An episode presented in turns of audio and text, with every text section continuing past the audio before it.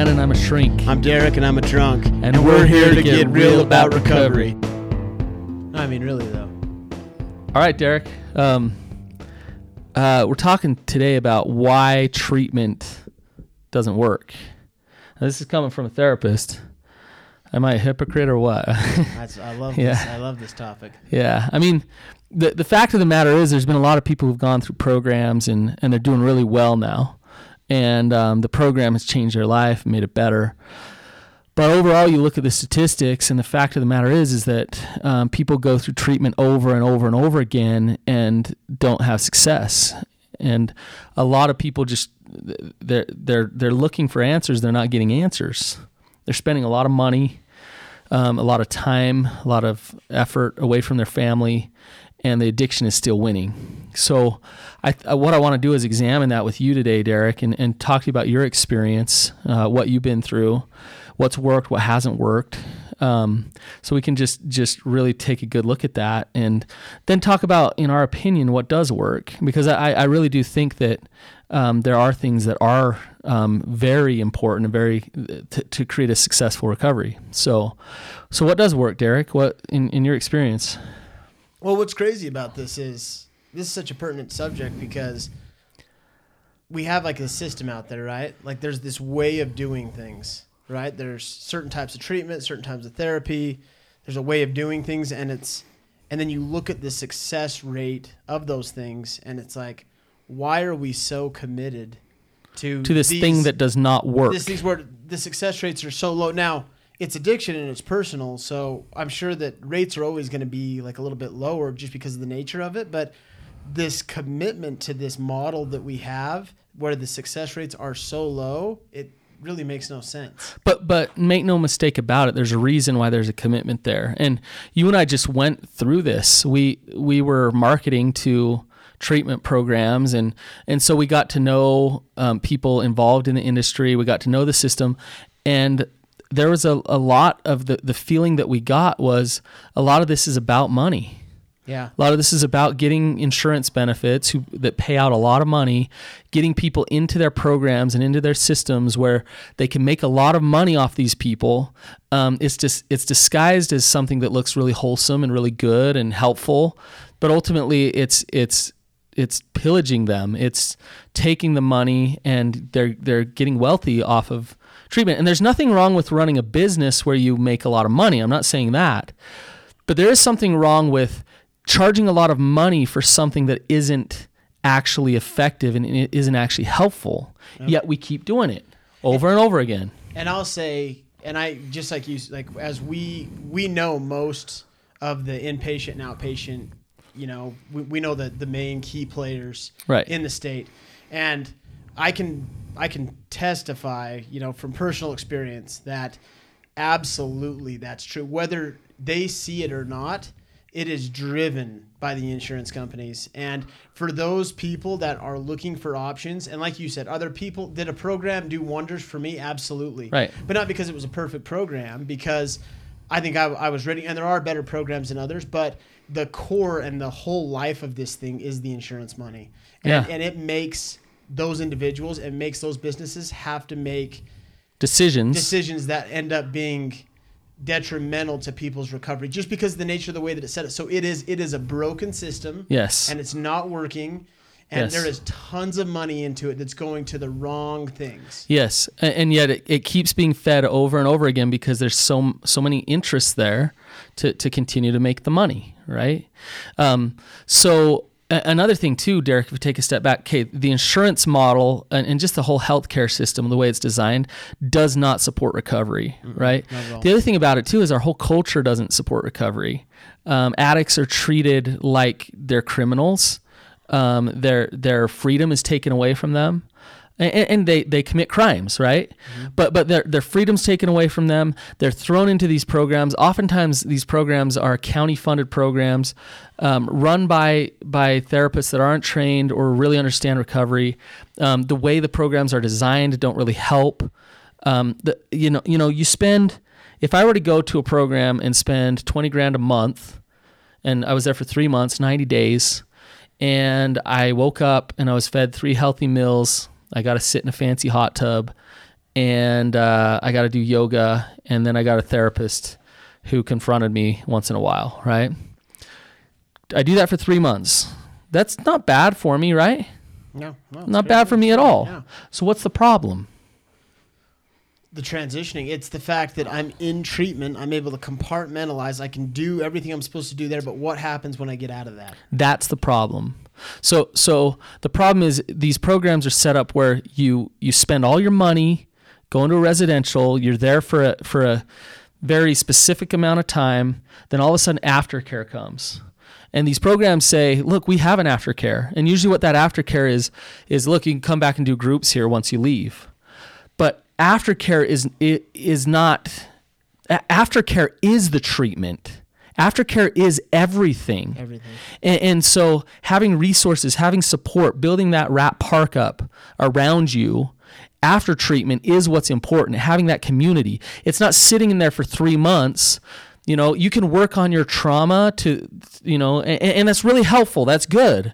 But if you do that for three months and you go right back into the same system, right back into the same inputs in your life, right back to the same friends, right back to the same everything, you're going to go right back to the same drugs and alcohol, Right. right? And that goes back to the way that this whole thing with where the money's going. Why would I focus on bill? Because you're right. The aftercare is the recovery, right? Like, great. I can go to a place. It's great for me. It's not going to harm me. I can stay sober there. I'm safe. My parents can sleep at night.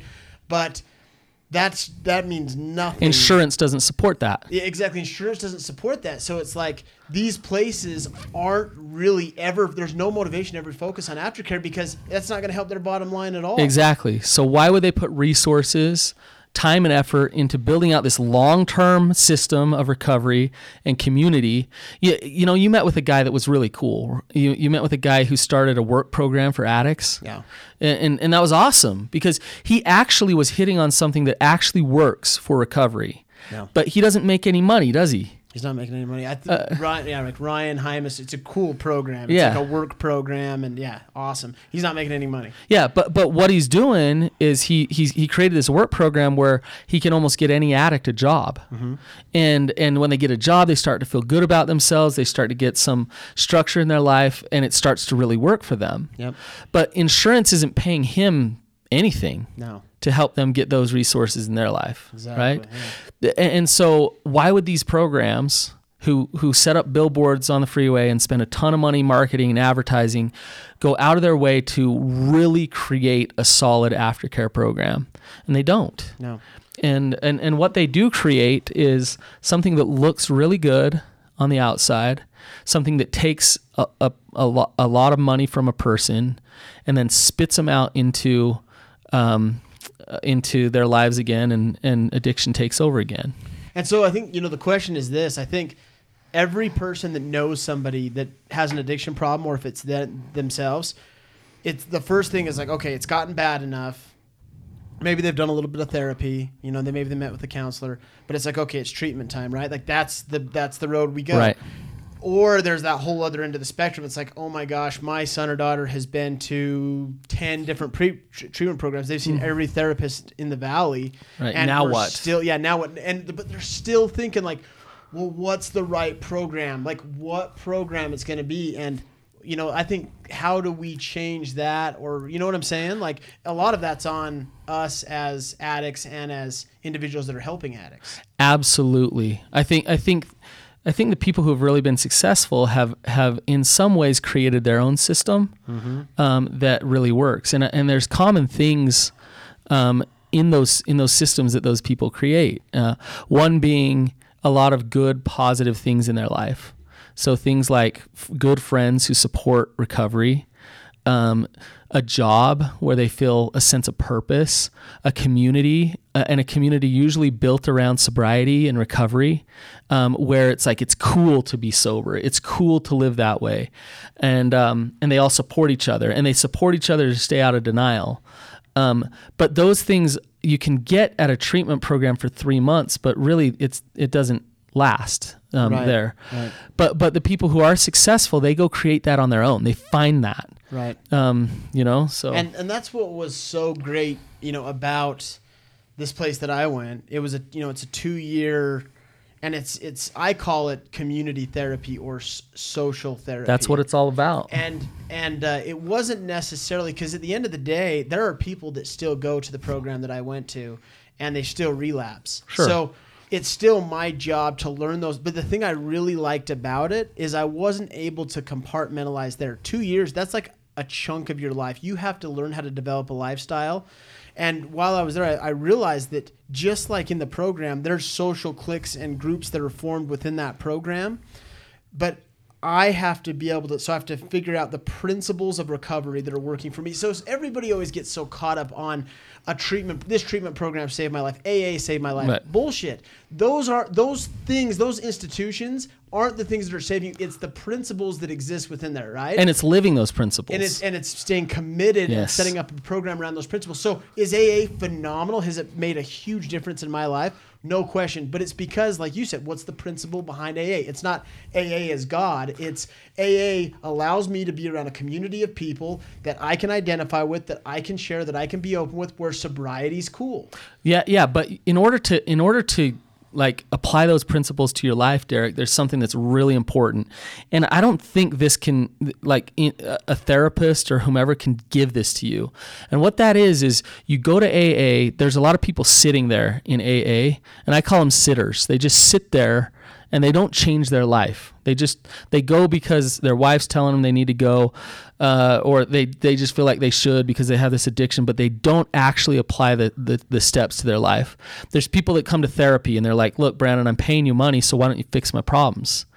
And I'm, uh, you know, I'm like, I I don't fix your problems. You fix your problems. Exactly. I help you. I'll give you tools. You either take them or you don't.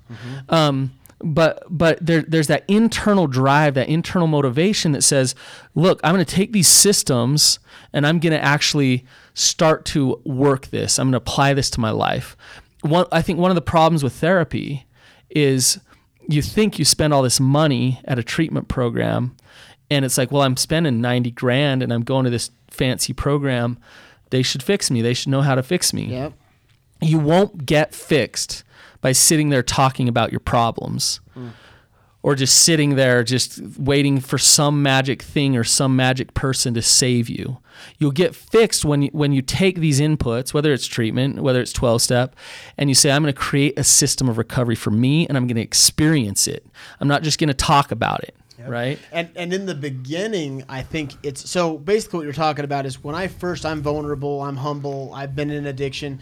You or AA or a treatment center can kind of be your god. Like you can kind of Sure. you can kind of depend on that as your support system and as your validation that and your identity. Right. But if you don't during that time, like if I'm meeting with you or I'm at a treatment center or I'm in AA, if I don't eventually over time learn that it's not this institution, it's not this place, right? Because that's always temporary. Something's always going Right. to happen, right? I've got to bring that power back to me and between me and God And your higher power. and my community. That's I've, it. I've got to I've got to simulate what I'm getting from you or from the treatment center or from AA in every aspect of my life. And if I don't do that, I'm screwed. I was I was talking to my kids yesterday, and uh, I was I was kind of joking around with them, and I was uh, so our house was a mess, and they weren't doing chores at all, and I was like, you know what, it's gonna be interesting one day when you're like 21. And you're laying in your own apartment, and you and you roll over, and you're like, "Hey, Dad, where are you to wipe my butt?" You know, like, "Hey, how won't you? Why won't you do my dishes?" Like, come on!" And guess what? You're gonna be laying there, and I won't be there, guys. I And what- won't be there. you know there. what's weird about it is I actually feel that way when you come over to, to, where I live. I, I know you're waiting for me to take care of everything. No, no, exact opposite. Like I'll do your dishes, like all that stuff. So that's if if his kids are watching that applies to yeah, whatever. well. But the point being um, that that they need to learn how to do it for themselves. They need to learn how to, um, between them and God, become who they want to become.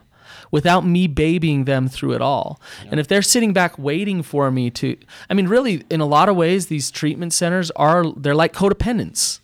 They're like, here I go. I'll, I'll enable you to play small and we'll, we'll shove you in this place where you're really safe so that you don't have to actually learn how to do this on your own. Yeah. And, and I think the aftercare piece is saying, look, we support you in learning how to do this on your own, but you need to go do this. So we'll give you the the inputs, we'll give you the resources, but you need to go do this. And and I would say, oh my gosh, I wish I could like over the past three weeks, I think I've had, I mean, I've had four or five different individuals that fit into this category that kill it in treatment, that kill it in therapy, that kill it in AA, Right. or where like they killed it in church, whatever it may be, and now they've relapsed because they couldn't do this. And then the other end of this, I think there's two reasons why people don't succeed. If they're like, okay, I'm going to go get help, I'm going to go see a therapist. It's and this is the number one reason why people relapse is because their God and their validation, their identity is always based on their recovery is based on the institution, the treatment center, the therapist, whatever, or they just don't want it. Or they Those went- two things. Those two things, and and and I mean, The, just the therapy can baby them through for a while, Yep. and then they fall, or they're just unmotivated, and they'll go to even maybe they won't even go to therapy. If if they do, they'll be resistant to it. exactly, Right. Yep. So okay, so to put the pieces together here, Derek, um, what what I'm hearing us say is this is the ingredients for a successful recovery. First and foremost, a humility and a self determination to be motivated to replace the your the things that surround you in your life. Um, get a new community. Um, find a purpose. Like get find something new. But you have to have the self determination to do that. Right. Um, the second thing is um, you take one day at a time, but it's not. Uh, it's you don't sit back and wait for somebody else to fix you. There's not a program that's going to fix you, um, and it's a long term plan, right? Where your whole life is going to be different. Recovery is a lifestyle change. Yep. Completely, um, and it's being willing to make that lifestyle change. If you're struggling with addiction, and you're wondering, "Gosh, why am I relapsing every three weeks?" and you don't change something significant about your life, then you're going to relapse in three weeks. Absolutely. Doesn't matter where you go. Doesn't matter how great, how much you spend on treatment. Doesn't matter how many times you've been through treatment. Right. None of those things matter if you don't have an entire lifestyle laid out that you're committed to. Then Absolutely. It's not going to change. The other thing why therapy is not working, Derek, and, and, and I think therapy is getting better at this, but um, so I love different types of therapy. I love cognitive behavioral therapy, dialectical behavioral therapy, um, EMDR. But one thing that I see is um, with a lot of treatment, there's a there's a there's a lot of focus on on symptom management and less focus on healing the roots of the addiction. So when when an addict comes in, it's important that they learn skills. They learn how to regulate their emotions and stay sober and and have people skills or whatever. That all those things are important. But unless you go after the real pain that's driving the addiction, the trauma that's underneath, then then the addiction is going to rear its ugly head again. Um, and, and and a lot of therapy programs aren't designed to really step into that pain with somebody, um, to do that trauma work, which is, I think, very important to do. Um, and a lot of therapists are too scared to go there with a client. It's it's much more comfortable for me to run a psych ed group where I teach about people skills than it is for me to to sit with somebody in their pain and push them to reprocess that pain and that's why I love like EMDR because it's it's trauma work where we go right after the pain, and and it and it heals long term. So, um, And I, I love the trauma work. Like that's what I was gonna say. I think that where therapy has its place is I I mean, and you may disagree with me. I but- totally agree with what but, you're saying. But a short term work on that, delve into that trauma, because at some point you're gonna have to deal with that, and that is where the value of therapy lies. Yeah. Is for that that deep down trauma work Yes. of those past demons. But like beyond that, as far as like a long term solution, It's all about I- community. I think if you're you're meeting with a therapy a therapist for your entire life, There's a problem. I, I think you got to look at that, and I think uh, Totally agree. I don't know. Totally agree. I, I I think I totally agree with you. So therapy has its place in terms of delving into the trauma uh, and, and reprocessing that. And then the rest of the treatment, whatever it is, it's social recovery and it's about community, right? Yeah. And uh, I think that's what I think that's what works long term. Yeah.